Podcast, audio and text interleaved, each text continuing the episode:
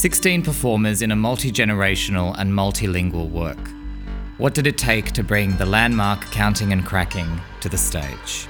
I'm Dino Dimitriadis, and welcome to the final episode of Staging the Nation.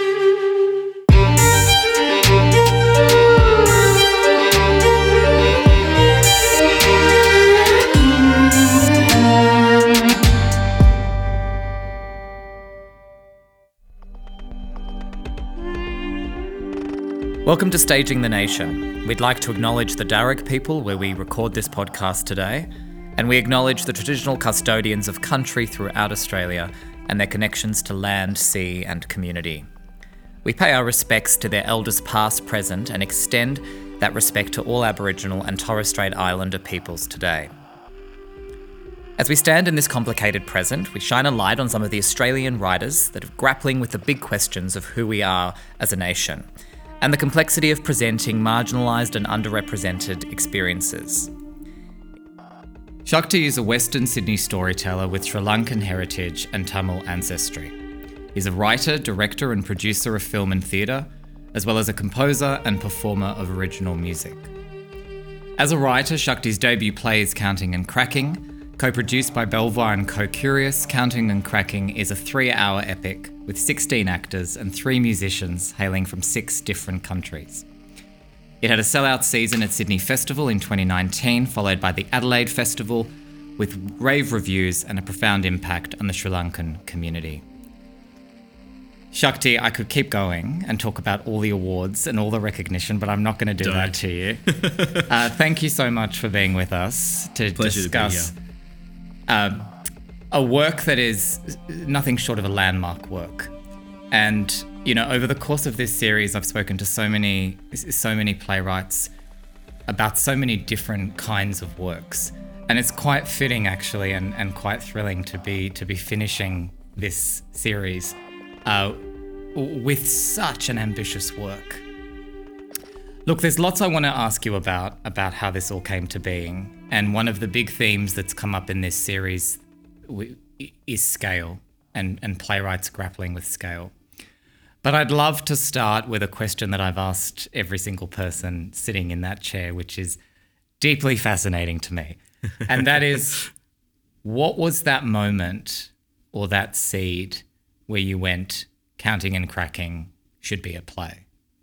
I was sitting in um, an uncle's house in Sri Lanka. Uncle in the sense of the way my community uses uncle. Mm. um, and I was there against my mother's wishes in Sri Lanka. And um, my family, and who are still in Sri Lanka, were happy to let me come back, naive as I was about the homeland, and spend time with them to learn more and um, uncle uh, pulled a, a, a shoebox off a shelf and um, told me it had my great grandfather's letters in it. And my great grandfather um, had written all these letters to his grandchildren. Um, and we read them to each other. And I learnt that he was a um, someone who was, you know, born in, onto a farming estate and in the north of Sri Lanka, um, and eventually became uh, the only Tamil in the first post-independence cabinet of Sri Lanka, and this kind of rise was based on his real passion for fostering a sense of equality mm. in Sri Lanka and, and, and a hope for that.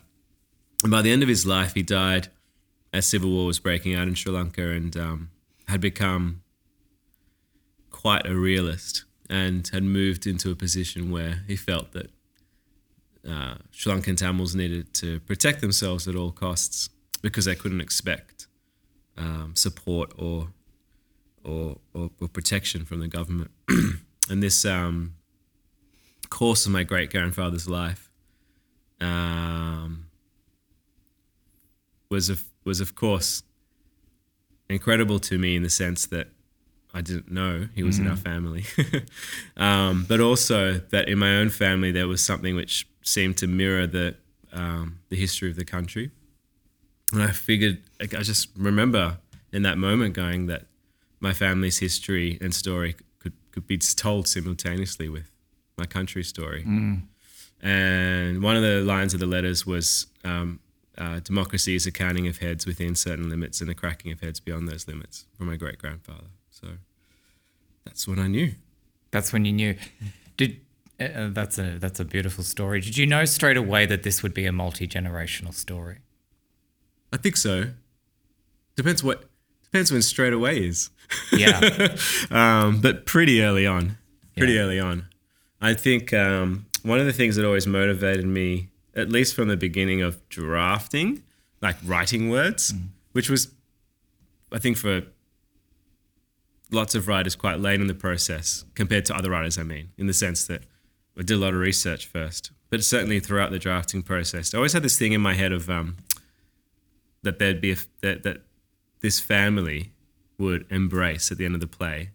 And um, to properly understand what this embrace of a unified family meant would in, wouldn't have to involve understanding, you know, the 60 or 70 years before that embrace. So I always knew that. And that meant it was that that I knew, which meant it had to be multi generational. Yeah, absolutely. There'll be some people listening to this who might not know the the canvas of the work. Can you talk a little bit about you know because it's quite far reaching in its time frame, Yeah. and talk a little bit about how far that time frame extends. Yeah, sure. So it begins in um, 2004 in Western Sydney, and we meet a mother and a son who bicker uh, and express their love that way. And they're probably going to settle into Australia uh, happily, mostly apart in their own worlds. Um, the mum is setting up kind of her life as a single mum without her only child who's moved out of home and um, the son you know she has a kind of flirtation with a turkish air conditioner installer.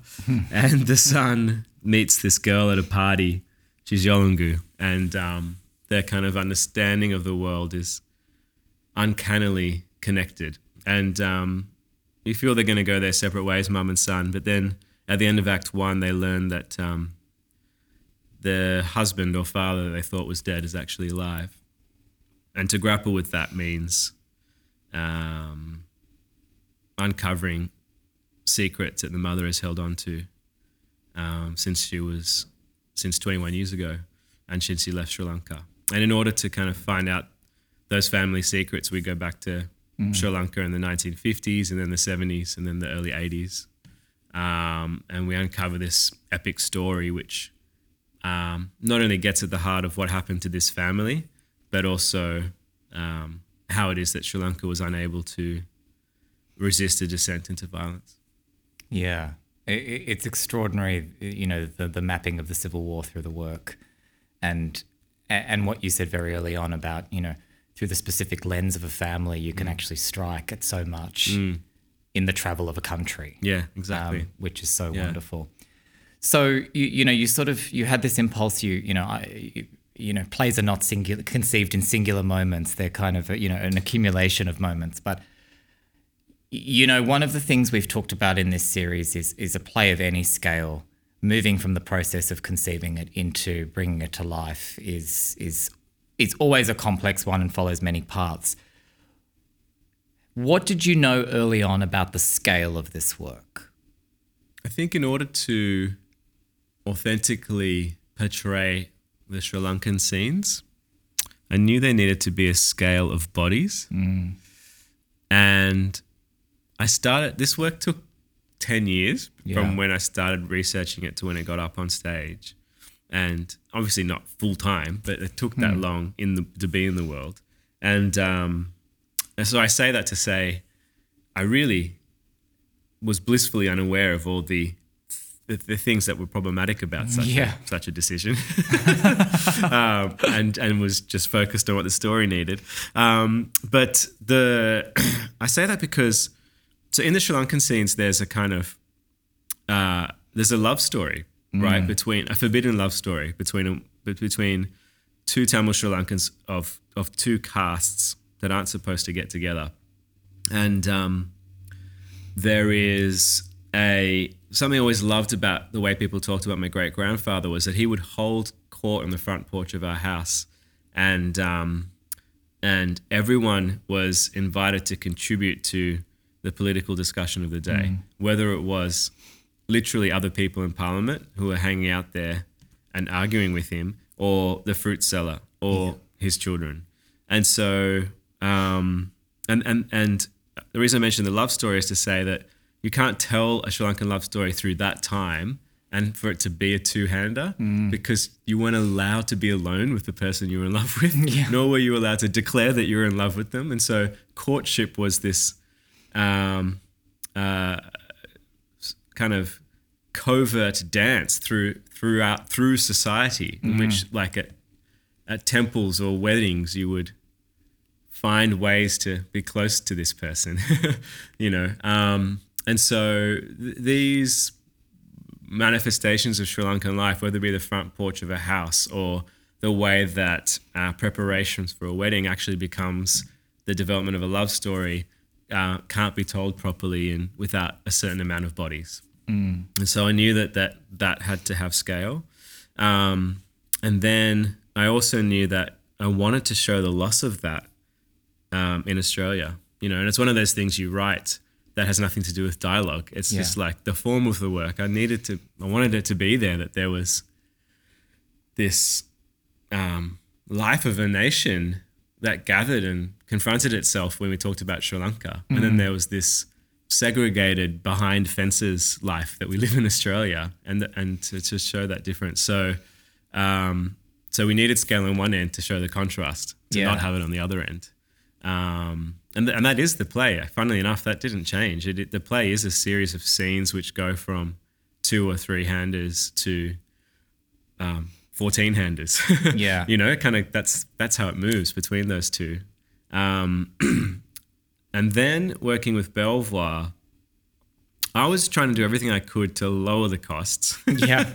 and going, fuck, we can double, you know, this many actors, you know, and like, Yeah. and um, and we can save money here and there. And like, one of the most amazing things I learned working with Eamon was how to not uh, compromise on what a work should be, you know, and, and kind of learning from him that to chop and cut and take the edges of things consistently um, ultimately harms the work, you know, and um, you we all go through this in our careers, but you, you you run the danger of, and I've, I've done it so many times. We all, we can't avoid it, but you run the danger of um, uh, kind of presenting a work where everyone sees the promise in it, but Yes. can, can tell that it wasn't realized. Yeah. Because you're writing to programming Yeah. rather than writing the work. Yeah, writing the work, and um, you know, partly because of his artistic courage, partly because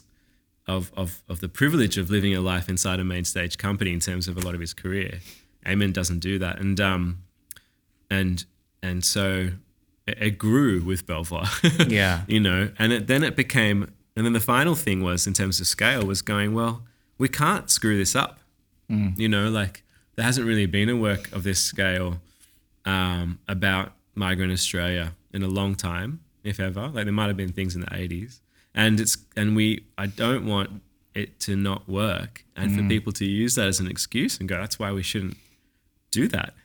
Yeah. you know. And so then I was like, and then the work was um, uh, culturally for our community, trying to be a place which presented many different truths about Sri Lanka's history, and tried to say mm, the arts is a place where you always can empathize with every character on stage and understand why they're doing what they're doing, even if you don't agree with it. Um, and if you pull that off, then you present a group of people with an opportunity to say, we do have a shared future together, despite a shared history of violence.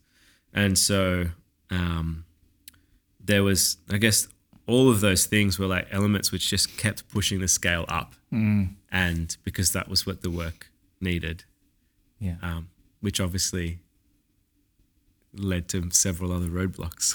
yeah, of course. yeah, absolutely.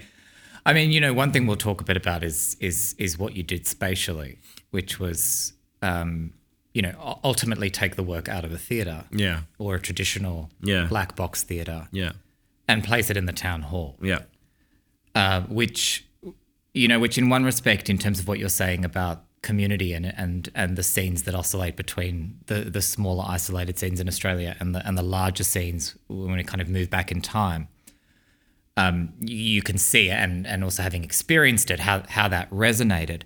But what did that also mean in terms of bringing community to the work, not through the barrier of entering the traditional theatre door?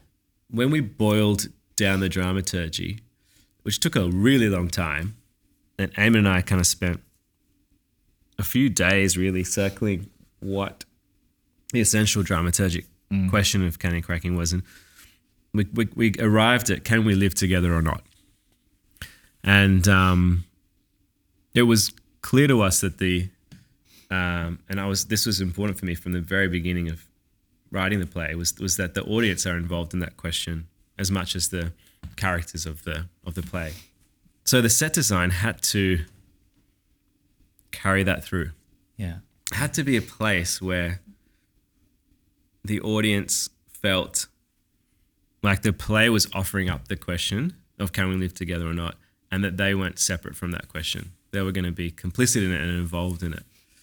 So myself and Eamon and Dale were carrying that around in our heads, and Dale's the costume and set designer Yeah. for Counting and Cracking, Dale Ferguson. And then we were in Sri Lanka doing some casting, and also Dale was with us um, doing research for the set. And we and we went to the wrong place for a meeting, and we were there for hours because we were like, "Where's this guy we're meeting?" and it took us a while to figure out it was because we were in the wrong place. And we were in a university, and um, the university had all of these um, where we were meeting these kind of these spaces which were both inside and outside and um, had the grandness of uh, um, a gathering space but also were porous you know and then um, many of the places we did auditions we did auditions in sri lanka were these kind of rackety old buildings that were kind of like old asian versions of town halls and so it, it dawned on us that these semi falling apart, inside outside gathering spaces was a perfect way to distill, you know, um, let's gather to discuss whether we can live together or not. Um, and then when the option of the town hall came up with Wesley Enoch, Yeah. Sydney Festival, that was perfect for a few reasons. One, because I just love the idea of taking one of the most colonial idea buildings, buildings, in Sydney. yeah, yeah. and um, maintaining what it had done in Sydney. Like people go there for a Stedfords and to get citizenship, and then just like decolonializing the fuck out Yeah. of it. um, but also for exactly what you said, like town hall is like on, on almost every train line. You know, and um, people go into town hall no matter where they're from in Sydney. Like we, t- I worked a lot in Western Sydney. We talk about Western Sydney a lot, but it's like, it's actually a, a um, beguiling term because Western Sydney should be called Sydney Yeah. and um, the city should be called the Far East. Like Western Sydney is all ninety percent of Sydney. Yes. Like it's like so. so this idea that you can situate something in Western Sydney is very difficult because it's huge and most of Sydney. So um, Town Hall was kind of perfect because it was like it didn't matter if you were coming from um, like uh, Northmead or Penrith or Campbelltown, like like all the lines end there, you know. Um, so it was kind of like not perfect for anyone, but not impossible for anyone. um, and it was a place that people were used to going to, you know, whether it be a Stedfords or citizenship. So um, yeah, it really mm. landed for all those reasons. Yeah. I mean, it was so extraordinary to just walk in and be aware of the building in its sort of original use, but then Yeah. but then see its transformation and Yeah. to sort of sit liminally between two spaces, really. Yeah, totally. and um, it was nice because you there's a little foyer mm. before you go into the main space. So you yeah you could step through what you just described, where it's like you're in an opulent Yeah. kind of Highly colonial. colonial foyer, and then you walk Yeah. into the surprise of being in a rickety Sri Lankan. Yeah. yeah, yeah. Yeah. No, it was Building. It, it was incredible. Kudos to Dale, I mean, because that was kind of like from a design point of view, the switch he had to make was like, I'm not really building a set for the show. I'm I'm I'm building a space to hold the audience and the story together. Yeah, because the show itself was not without its own spatial complexities. So it's essentially Dale had to build a, a theater and then also build, you know, Yeah, build the show, right. which Yeah. was, you know, e- e- extraordinary. Yeah, because he made the seating bank, so people didn't see it. That that that was part of the show. Yes, and it was all sort of integrated, and you felt part of felt part of this this whole experience. I want to jump back to what you said about you know the ten years and the research and and and and getting here. So you, you know you have this impulse that there is a work here, that there's something interesting that can parallel a family with a country. What is that research process like? What did you do? The research came before that. So I think the research was kind of like uh, much more prosaic, really, which was just that my parents didn't talk about Sri Lanka growing up. And kind of um, every migrant family chooses their own mix, you know, like of assimilation and not assimilation. And they did a weird mix where you know, my mum's a Bharatanatyam dancer, and I, I grew up in immersed in Tamil classical art forms and storytelling and and very connected to the art forms of traditional Tamil culture and we're Sri Lankan Tamil, so we have that connection. But but completely unknowing around the particulars of of Sri Lanka's history, what brought our family to Australia. And so um, I just hit my late twenties and kind of went through that thing. Lots of migrants do, where they're like, I don't really know myself unless I know that. You know, it's all a bit of a charade, isn't it? um, and so that was what. And we we have this privilege when we, we're artists. We're like, well, fuck it, that can be a show then. Like, yeah, yeah, I'll work this out by making a show. um, and so began research on on it. And I my history had been as a community artist. Uh, and Counting and Cracking was my first play. That I, you know um, wrote for my own voice, and and my whole history before that was working with other communities to help them tell their stories. And so I just turned to that first, and I just interviewed or just chatted to um, or hung out with so many Sri Lankans here in Sydney and around the world over years. And um, the beautiful thing that happened was the um, that that struck me when, when and when I realized what I wanted the show to achieve in terms of the interfacing between what theater is and history is or something like different to the whole telling a family story and country story but this was about going you know what can theater offer i guess in terms of our interaction with history. If you read about sri lanka in the news um, or in history books like it's it's about there being an ethnic division between tamils and sinhalese and that leading to a war and that ethnic kind of division being rife within that country and so you have that being a given. And then you talk to actual people and you know that division is, dissipates very quickly. And it is an incredibly interwoven country whether it be in businesses or marriages or families or friendship groups and there is so much crossover and hybridity. And it became apparent to me that talking to people that what was common between everyone was i found that an interwoven country had been met with the politics of division put forward really by politicians who didn't really believe in it in terms of the division part, but believed in it as, as its ability to uh, to win elections and its kind of brutal political force, and that the politics of division created barriers be- between people that weren't there before. I thought that was a completely different way of understanding the history of Sri Lanka, and simultaneously a way for uh, for the people to gather around our homeland in a way that gave us a possibility for a shared future. So that's what the research phase was about. Was about kind of understanding the country that way, and then through that there was a kind of um, everything in counting and cracking is true in the sense that none of it's made up, but the thing is a work of fiction. Yeah. you know, and so obviously old-fashioned writing style. Along with all of that, there were also just hundreds of um, both big and tiny stories. Yes. that I wanted to meld or massage in to various scenes, and which is where it gets its breath of life from.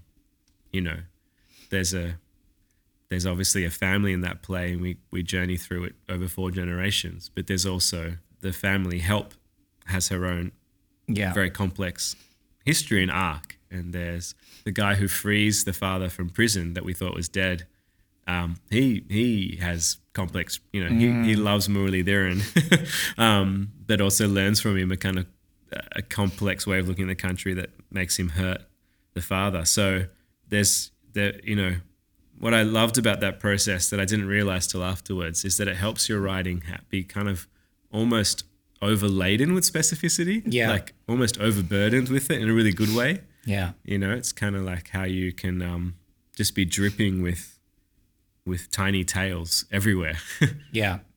Yeah. Which which everyone can relate to. yeah, yeah, exactly. But you know that They're real. hyperspecificity is actually the universality of the work. You know? Exactly. It's kind of yeah. It absolutely is. Yeah, you sort of kind of collected the kinds of people who would be on your great grandfather's porch and kind of going Yeah, all oh, that's, these. you know, I wish I'd said that. That's yeah, beautiful. That's a lovely way to put it. That's exactly right. No, that's exactly right. and and go in these directions. You know. yeah. Um, what what was the process of of of sort of or, or, or how did you go with telling your immediate family about the work? Hmm. it's not looked highly upon being an artist in Sri Lankan Tamil Yeah. circles. I don't know, like how could I tell them really hmm. when they didn't really understand what theatre was yeah. or what the point would be to relate that to what our community had gone through. And then, of course, the additional barrier of my, my immediate family not wanting to talk about it. And so they were all the barriers. But then what I did was then not try to convince anyone of anything, but let the play work or not work. By which I mean, I had no freaking idea. Like, I might send the play and it might, you know, I was terrified. It might be, um, there's, you know, getting a bad review is one thing. They hurt, of course, but but getting someone saying, "You got this all wrong," you have no idea about what our family went through or what our country went through. Please stop. Would would be infinitely worse. So I was terrified, but I sent it to my mum first, the first draft, and um, she didn't say anything. But thereafter, she started to. Around the time I finished the first draft was also around the time Eamon came to a showing and I sent it to him. So it was also around the same time Belvoir started its tendrils of getting involved, very first steps. And um, my mum, like, was willing to come to future developments. And, And she originally didn't think it was a great idea to do this, right? no, she told me that I was an idiot and it was a stupid idea. Okay. yeah, which is not an uncommon thing Yeah, yeah. for Sri Lankan mums to say about anything, but um, but no, she was very very against it, and I'll come to why in a moment. I'm sure you can guess, but the she still wasn't able to talk to me. But this wonderful thing happened, scary as well, which was in the public in a semi-public space in developments for the play, with people from Belvoir there and people from uh, Curious Works and Co-Curious there and actors there. Um, they would ask questions, you know, um, and they, my mum couldn't not say anything to them, Yeah. and so she would start opening up about Sri Lanka, um, which is incredible. You know, I could never got this done at the dinner table, yeah. and The, the safety of strangers. yeah, safe, exactly, and and obviously, I was working hard to make it a safe space. All that invisible work you do, but with that done, yeah, the safety of strangers, and it's just like little tidbits would come out that were just like I'd then have to think about for months, like like her saying, you know, if we'd stayed in Sri Lanka for a couple more weeks before we left, I don't think we ever would have left. Mm. You know, things like that, and so she started opening up, and this thing happened where I started to see that the play had a power, and it was separate to me as a writer. It was kind of just going, no, no, no, this play is doing things to people, and we're kind of custodians of that power. Mm. And it affected the writing process after that because then it was like, well, we have a responsibility to be open to that effect and then let that change the play. And so all the stuff my mum started saying and and things that Sri Lankan actors would say after reading the play and so on um, started to make its way into the play. And the closing scenes of the play, there's a big monologue from the mother, rather, which is kind of like um, stolen from um, my mother, um, wh- wh- where she got up at a fundraising event for Counting and Cracking, quite close to when it was on, Yeah. and said she wanted to speak at it. And I was like, okay. and then said it's a lot of that monologue. and I was like, whoa. But it was because the the earlier version of the play was having an effect on people and opening them up in the way that then had to we had a responsibility to keep mm. incorporating it into the play. And it was wonderful because it moved the play. It was kind of like the play had all the ingredients. The early versions of the play had all the. I'm really crystallizing this for the first time in my head now, saying it to you. Like it was kind of like the early version of the play had all the ingredients for a process of healing, and then because it started to help people heal, the final version of the play was able to include the tail end of that healing mm. process as part of what happens in the narrative. Mm. And so my mother's relationship with the, her homeland completely changed. And mm. she became a consultant on the play and did a lot of the costumes with Dale, like all the traditional costumes. We- And she went back to um, the north of Sri Lanka for the first time in 35 years. And, um, you know, and then my uncle, who used to ring me every week, asking me when I was going to get a real job, came to the opening night of Counting and Cracking and was, I swear to God, was like, because I was sitting behind him, was the first person to stand and applaud. And, um, and he's never asked me to get a real job since then.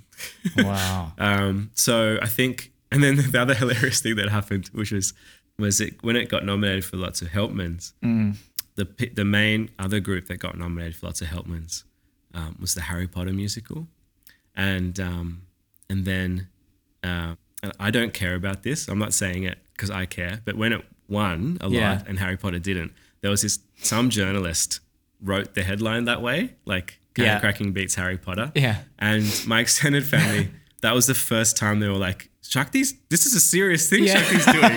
like, it's it's beating Harry Potter at Yeah. something. And they, they were like, this was, it became real to them. Yeah. you know, it became like a, yeah. So Yeah. it's been a, a long process of the Mm. play working its way through the family and community. And yeah, no, I think it's, a, it's an ongoing journey Yeah. because now the next show, I don't have to convince them as much to come to it, but it needs to take the next step in what Yeah. the storytelling do with the community. But it's extraordinary. I mean, it's, uh, it's also very moving to, to see people come to it in their own way and, and, and be at the point they are now. But it's it's also a lot for you to navigate as the artist traveling with the work and Yeah. making it and working within a traditional artistic structure. Yeah, And then the community travel with the work. that's right. Yeah, yeah, yeah, yeah. You know, and have and being able to have that rare process where you can actually allow, like you said, it to continuously reinform the work. Yeah. Yeah. And I made that deal with Belvoir. I said, I made that deal with Eamon to say that that community process has to come first. Mm. And that was a like a, a non negotiable. And, um, uh, and it really helped pave the way for the appetite for pulling off the scale of the work because what it, what, basically what Eamon said was like, okay, I get it. So we're going to have to make this work differently to how we've ever made a work before, you know. And so everyone at Belvoir knew that that was the deal. Yeah. That we- we had to make this one differently, because there are things in counting and cracking that aren't. You know, if I was to if we if I was to write the sharpest piece of theatre possible, I I I'd, I'd take a bit of that script out. You know, and um, but there are things that are in it because I think there's this other really cool thing happening in counting and cracking, which is like the show opens with Tamil, Yeah. and then it gets translated into English. And that's a kind of nice symbol of what's happening, which is that if you're not from the Sri Lankan community, you're kind of watching two shows at once. You're watching the show because the more specific you get, as you said, the more universal it is. Everyone has a family, whether they're connected to it or not. And um, this is a story of a family. So great. But you're also, if you're not from the Sri Lankan community, I think, uh, present to a community witnessing a story of itself.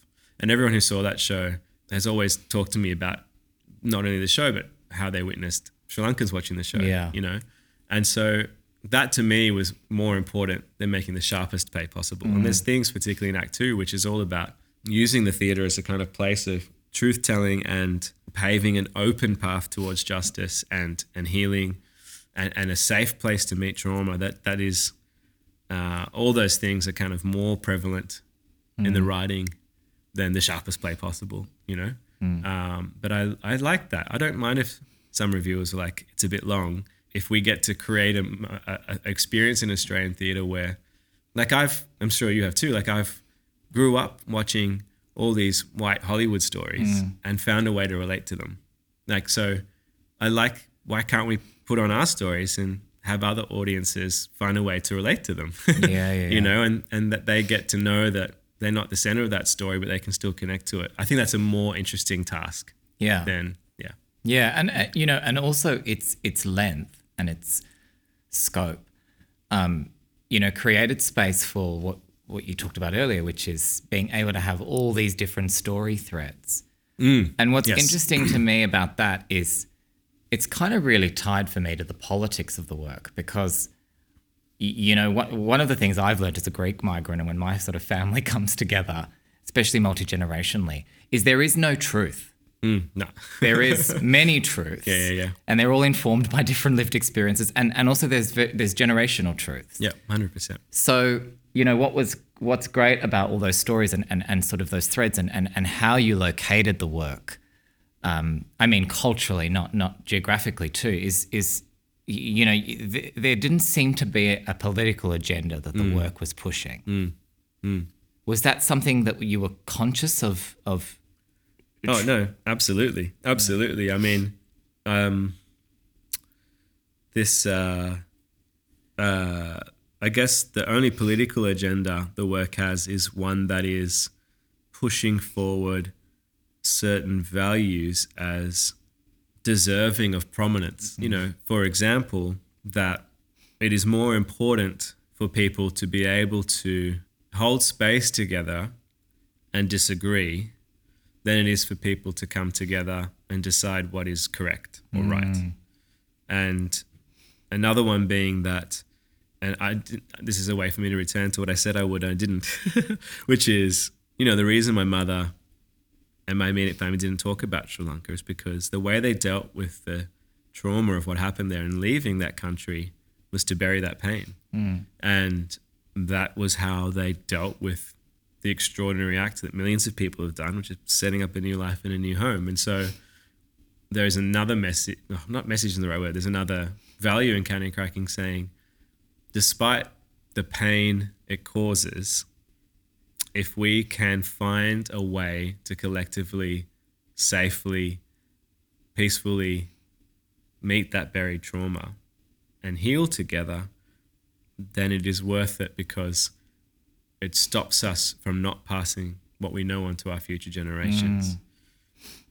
And nothing is more important than making sure that we don't stop ourselves from passing mm. what we know onto future generations.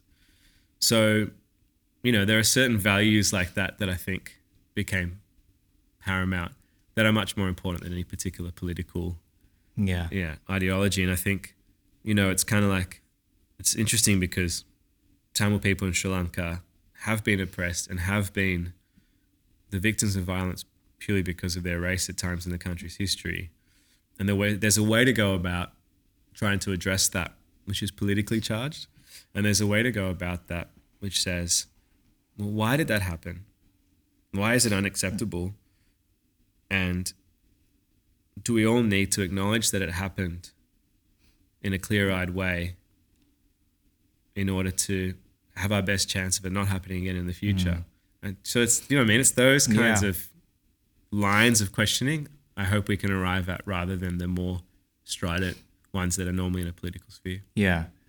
Yeah. And that monologue you talk about at the end is, is sort of an, a, catharsis inbuilt into the work, That's right. you know, separate Yeah. to the one that we might be having watching it. Yeah, yeah, yeah, yeah. But yeah. it's a it, yeah, yeah, no, I completely agree. it's a significant one because it's, you know, and, and, and I've certainly experienced that, you know, family and parents can can close chapters. They they think, you know, they're preserving you by not telling those stories in a way. mm, they do. But actually what can actually come from opening those stories up. Yeah, yeah, and and and what is lost if we don't? Yeah. Yeah. So you're sitting in the town hall, you know, having eh, n- not an easy process to get any work on stage, any new Australian work, let alone one of this scale. But you're you're sitting in the town hall for its its first season, and what was the most? Was there one moment that you that was the most profound moment for you at any point during the season Oh, that sort of overwhelmed you in that experience of watching the play? I think. Um, I mean, there were many, but the one that comes to mind now is um, Nipuni, who's one of the actors in the show. She's Sinhalese, Sri Lankan, and she talked about how her family were hesitant for her to be involved in the show. Because they were like, oh, it's written by a Tamil writer, he's from the diaspora. You know, uh, he's not going to have our best interests at heart. I don't think you should do this. And um, you know, she read the script and she really wanted to be a part of it. And um, during a Q and A in the season, she talked about how the version of history that's in that play is not what they're taught at school. And, and, the, and I guess the corresponding thought to that is that this theatre show had presented to audiences, and particularly to the Sri Lankan community, um, for lack of a better word, a more viable history, historical account of, of our post-colonial history. And for a diaspora community to be doing that is kind of monumental, you know, because it's like usually we meddle in our homeland's affairs in ways that are not useful, and we're distanced from it, and we uh, don't understand what's going on there properly, and we have greater economic power because we're in the West, and this mixture of not knowing and greater power just stuffs the homeland up further. Yeah. um, and for there to be this fundamentally useful thing that the diaspora was doing, which was saying that being distanced from Sri Lanka actually allowed us to create a space for healing that would have been too hard to make there. And that that out of all the fucked upness that meant that my people spread all over the world because of this war, that something good can come out of that separation in terms of what we can now contribute back um, was really moving. And the idea that that was an Australian act was really interesting. Mm. it was kind of like so nice to have a crystallization of what it meant to be Australian that was still so closely connected to who we were as migrants, you know, and that after the shows, like Sri Lankans would always say to me what they thought about the show, but then ask me why anyone else was watching it or cared about it. And like they were just stunned that anyone else mm. came along to the show because it was so, so, so close to them. And it slowly dawned on us that we were like, that that show was a way for us to belong to Australia, right? Because it wasn't like we were making a show to put on in a Sri Lankan community group. It wasn't like we were making a film to put on satellite TV hmm. to send back to Sri Lanka. It was like part of the Australian way of how Australia was saying it was telling stories. And so all of those ideas were kind of encapsulated when Nipuni said hmm. that. So that's what I was remembering. Yeah, beautiful. You know, so we, obviously talked about the long research percolation process, but you know, works of this scale don't just arrive in in Australian theatre, and there is a long process of development, funding, partnership, all of that. Can you talk a little bit about how how that happens? So Belvoir, you know, Belvoir saw an early development. Yeah, it was kind of like um, the beginning of it was I wrote the the first draft of a grant that was specifically for young artists. Yeah. And I always say that because it's like those grants aren't around anymore. and it's A lot of grants are not around. yeah, you know, and it's like, well, that was, you know, there used to be grants that were like 15 grand uh, for artists under 26 that gave young people a chance to be bold and ambitious, you know. So I think that's a great tragedy that that, that stuff isn't even available anymore. But that's how, it, you know, like I could apply to Australia Council and say, this crazy thing I want to do, you know. And if you're up in the normal round, people are going to go, well, he doesn't have as much experience as X, X, and X. So mm. great idea, but no, no, thank you. And how um, is this going to get on? Yeah, how's this to- gonna yeah, get on? totally. Exactly. Yeah. and so to be able to do that was amazing. You know, and I think Stephen Armstrong was the chair of the theatre board then, and you know, it was a different time. But um, the so that was what made it possible initially, and then what made it possible as we moved through the grappling of this ridiculously huge play in script form versus how does it actually happen was utilizing the the the potential of both the small to medium sector as well as the main stage. And so through Co Curious, the whole point of Curious Works and Co Curious was being very at home with a community driven process of making work. And I was on salary there, and um, the, you know, the, the casting process for that show was mainly on WhatsApp. It was mainly me Yeah, right, WhatsApping yeah. people across Asia. And so it was like, um, you know, there was a kind of uh, a home for the community driven process through those companies. And then Belvoir had the wherewithal to say what I was talking about earlier, to say this work should be done at the scale it should be done at. So Eamon made it bigger, like I was saying Yeah. earlier. And so it was like, and they could go to um, the major festivals and say, you know, it should be done at this scale. I'm not saying that was easy. It was an epic Yeah, long Fucking- process. Yeah. that shit fight.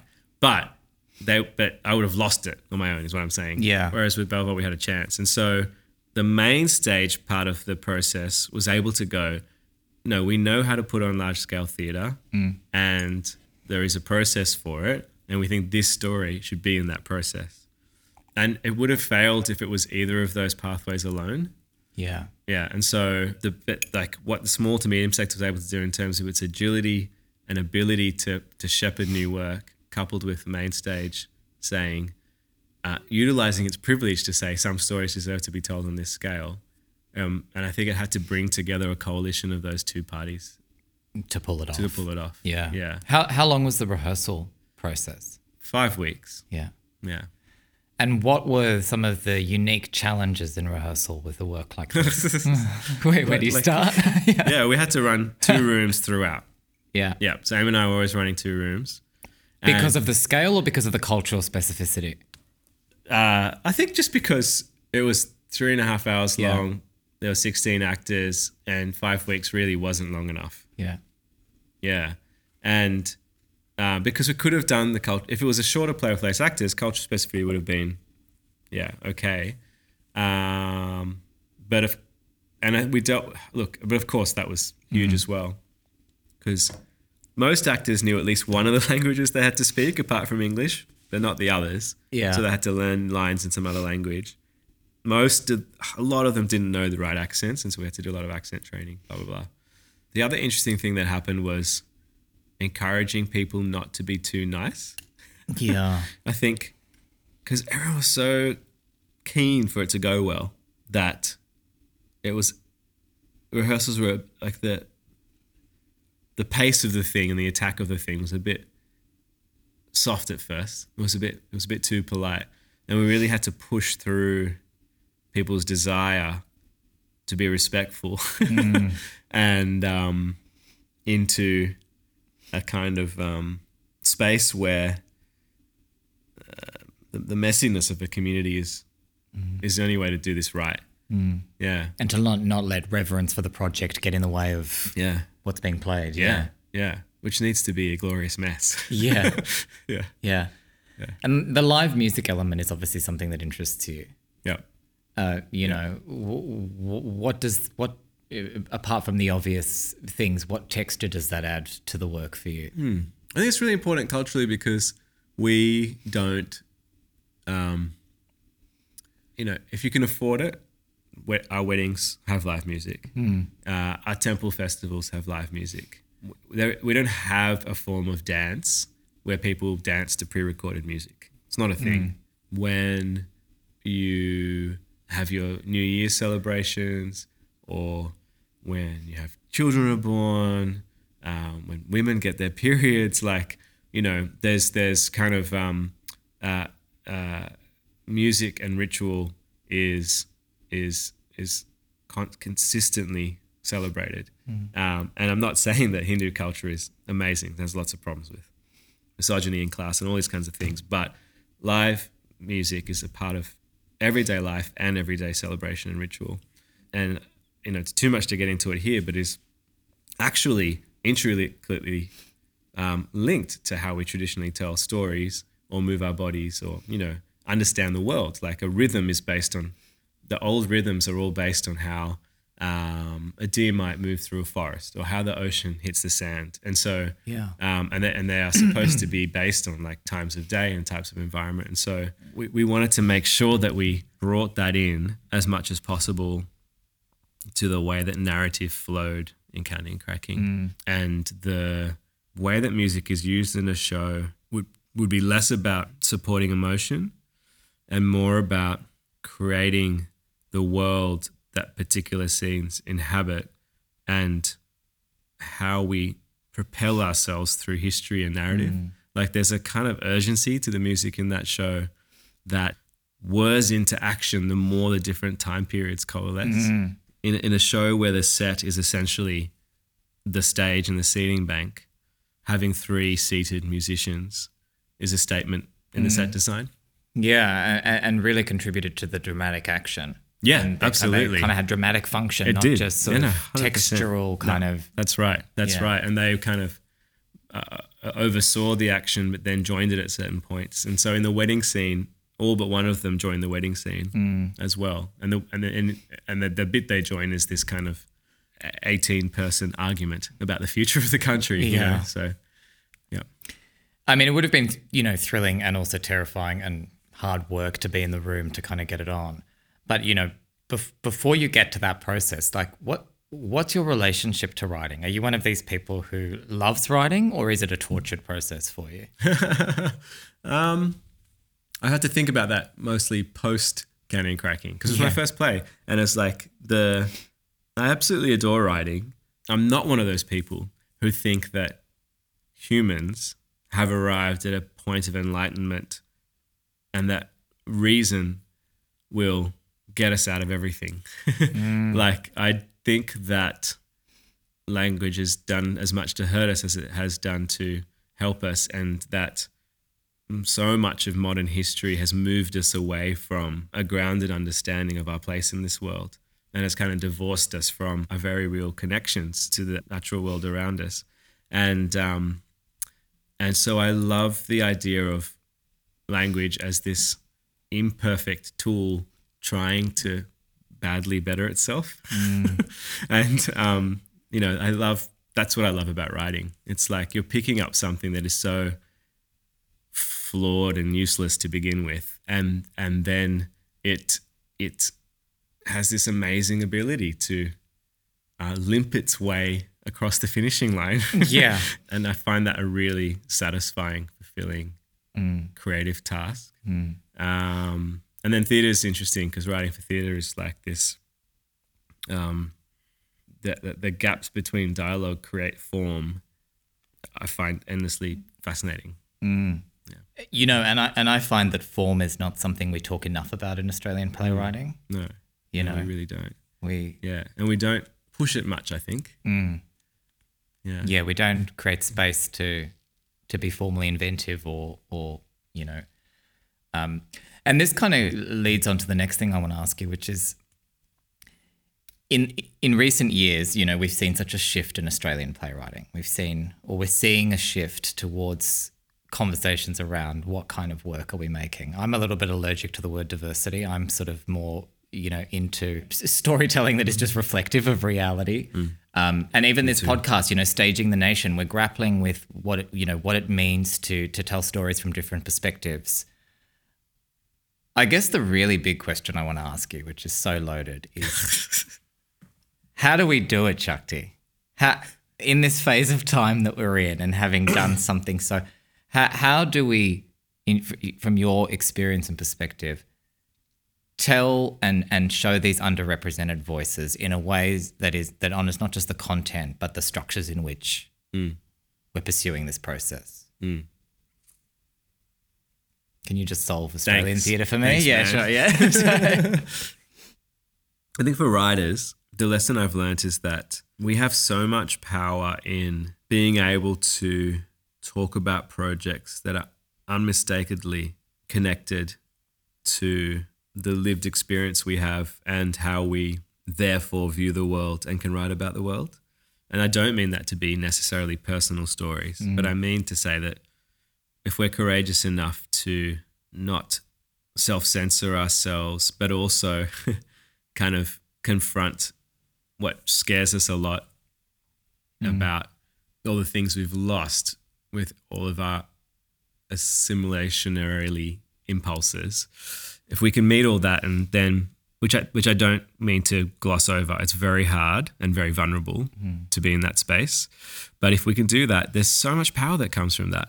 It's really hard to knock projects back that come from that place. And it's much harder to knock back ambition that comes from that place because it is unmistakably part of what that voice needs mm. to happen to tell that story. And actually, people are really excited about that. I think with the industry, there's a real culture of like, when all the ingredients are in place, we'll do this. And that's self defeating because the ingredients will never be in place. Mm. like, you're never going to have who you think the perfect caster or the perfect director are, the perfect script is, and you know your audience development is timing right. And it's like you've just got to. I think we have to switch from that perspective to a perspective in which we're like, this clearly has excellent promise. Hmm. This clearly could be something incredible. So over the next five years, what do we have to do to make sure that it achieves its potential? What do we have to change about ourselves? Hmm. Who are the people we have to bring on board to partner on this? Um, could that director in five years be the right person? Is it about them being matched with someone who's really experienced to mentor them and co-direct or whatever it is? And it's like, I think we need to pick things and back them rather than endlessly wait for it to, to, to be perfectly right to be backed.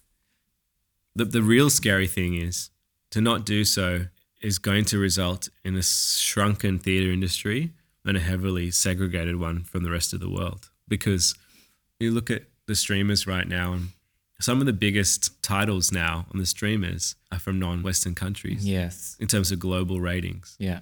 And in terms of where Australia is going to be 10, 20 years from now, the kinds of population mix we will have that's consuming culture, it is a far cry from your average, especially main stage theatre audience.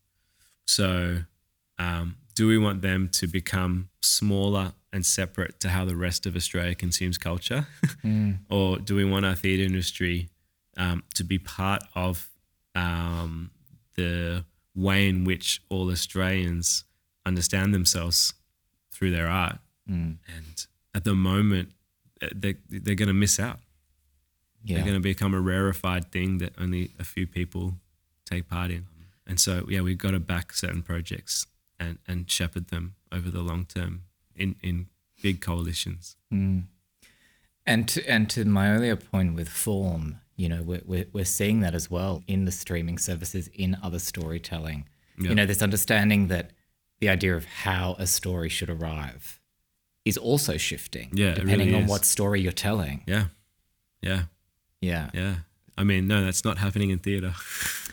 It's not happening in theatre, and you know, and, and that's also because there's a sort of I, I observe an inherited idea of what is dramaturgy and what is what makes a good play, which is such a problematic idea in itself. yeah, I don't. We don't need that question. Yeah. Yeah. We don't need that question. Yeah. No. And your point about it being n- not not messy but active all the time, I think is such an important one. Mm. You know, mm. w- one of the things that's come up in this series is we have such a culture of first production only. Mm. Yeah. Yeah, we really do. You know, and the pressure to get that first one right. Yeah. Yeah. Yeah, we really do. And then we kind of leave the people in the lurch after that, you know. But I think form's fascinating because it's kind of like we forget about how powerful story is in terms of like the places we can take audiences. Like it took me a while to figure it out, but Counting Cracking is essentially a mixture of the things I'm most familiar with in the end, which is community arts and Hindu epic. and it's like the if you were to pitch that, people would be like, uh, no. But if you were to say, well, you know, we find out that a father that we thought dead is alive, and we uncover a mother's secrets in order for that family to find out whether it can reunite or not. Like if you if that happens early enough in the show, you can fucking do anything while audience are waiting to find out if that family will reunite. Yeah. um, and we don't take that boldness enough, you know? And like, yeah, so I think we can rely on the power of a plot positioned powerfully enough early on, on in a play to, to really pull us into extraordinary places as that, that thing develops in terms of form. Yeah. We let it. Yeah, which which which it does so beautifully. As we kind of start to wrap up, I want to ask you a- another big question. My lord. Um, what, w- you know, it, it could be a couple of things, but what did you learn about yourself making this work? the season of Counting Cracking, particularly the Sydney one, because there's such a big Sri Lankan community here. So it's three weeks. And then I've never been that vulnerable for that long. like every single day, basically 24 hours a day, except when I was sleeping, I was having to be vulnerable, whether it be like the fixes the show needed or talking to people about it, talking to the media. And then that continued long after that because of the success it had and it changed me in my DNA in the sense of I think I went from someone who both personally waged my most dearly held thoughts in private mm. and also culturally waged the inaction of who I really was in private and kind of wore a mask publicly, both whether it be my emotional state or uh, multifaceted identity, you know, in terms of different um, heritages. And, and and I was very comfortable with that. I was very comfortable with a, um, a private version of myself and a public version of myself. And and Cracking obliterated that. And I think it's really forced me to contend with what it means to be. I mean, fuck. First of all, find out who you are if you're being honest with yourself. uh, not a small thing. And then to not put makeup on that when you're in public. Uh, it taught me that I think my favorite kind of art comes from that place, which is a real tragedy because it's hard to be vulnerable. totally. and then, so since then, I've been like, wow, like, how does one stay okay hmm. if that's where you want to be? And so, Big question. yeah, but I've, and so I'm not finished on that process. Hmm. And it's also coupled with all sorts of other interesting things like, you know, I've just kind of gone, as soon as, it, like, I remember on the first day of rehearsals, Eamon was like, you'll probably never see this many people in a rehearsal room again. and kind of just going, when it won lots of awards, I was like, well, I remember Sue, I was like, Sue at the helm? She was like, this will never happen again. and um, good old Belvoir realists. And Yeah, um, yeah. they're just kind of going, okay, like that's probably the peak of my career. And so just kind of going, like, how do I stay in that place of art making? And how do I also no longer turn up for work anymore to pull off some ambitious thing? Mm. You know, it has to be a completely different reason now why I'm turning up every day.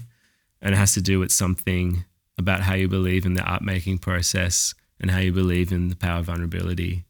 Um, so, yeah, I feel like it's fundamentally changed me. Mm. I hold on to that, you know, because the years following Counting Cracking have been dismal. Mm, yeah. yeah, and the pandemic. You know, we've and had a yeah. pandemic and so many cuts and to funding, and it's just like sometimes it feels like we put on an impossible show with Counting and Cracking, mm. and like, and then sometimes it feels like it will never be possible again. Um, but it was it was good that it went well because it feel it there's there's hope in that, right? Mm. To to to to be vulnerable, mm. to commit to a public performance of yourself and your community and a type of art making that is not different to who you are privately. And for that to not go horribly is an incredibly hopeful thing. Mm. And despite its perceived impossibility, it Yeah. did happen. yeah, yeah, yeah. So I think every day in my work on how to stay in that frame of mind. Yeah. Well, on that beautiful note, it's been such a pleasure chatting to you. Thank you so much. Amazing questions. Thank you, you know. Nice to have you on. Thank you.